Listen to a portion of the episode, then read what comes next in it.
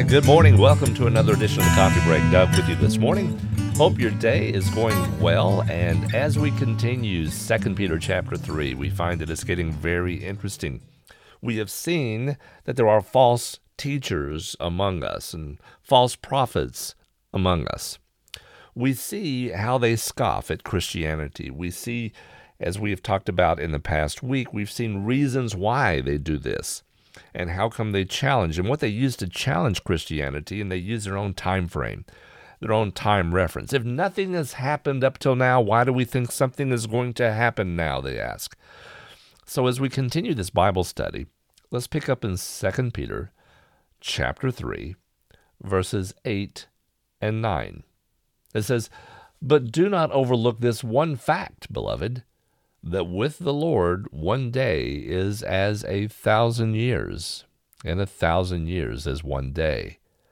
The Lord is not slow to fulfill his promise, as some count slowness, but is patient towards you, not wishing that any should perish, but that all should reach repentance.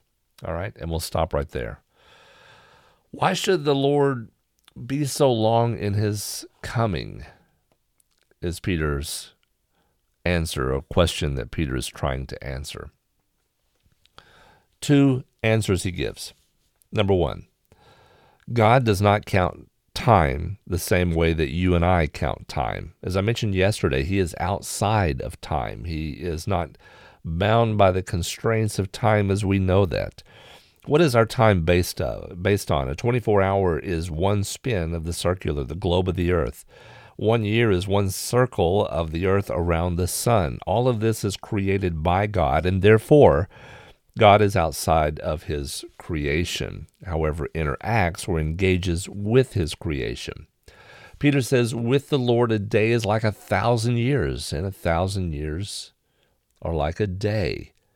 So, a lot of people try to use these verses to talk about premillennialism, different time periods, and they say that we can't take these times as literal.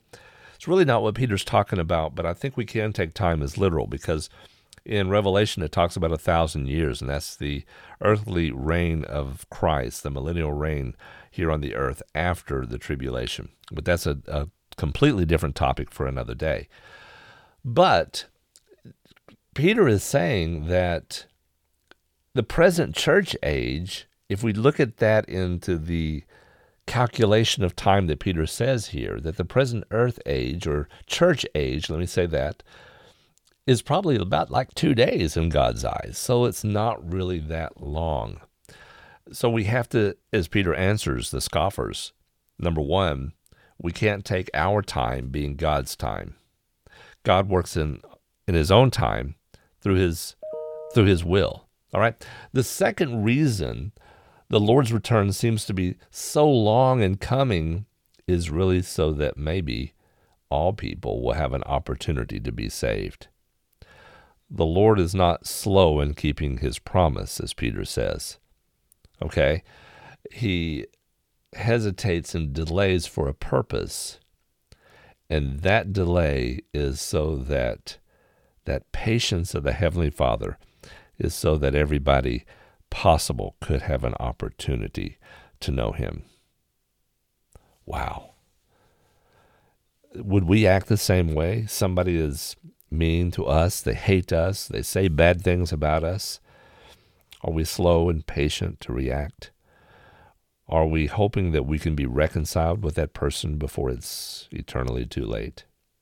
Well, in God's eyes, He sent His Son, Christ, to die for us, that whosoever believes in him would not perish. And even though there are scoffers, those that hate God, and though they don't want any part of God in their own lives, God is patient, waiting for one day the hope of salvation that they will experience personally. So, think on these things. And today, even ask yourself a question where do I stand? In God's eternal plan. All right. Hope you have a great day. We'll talk to you again soon. God bless. Bye bye.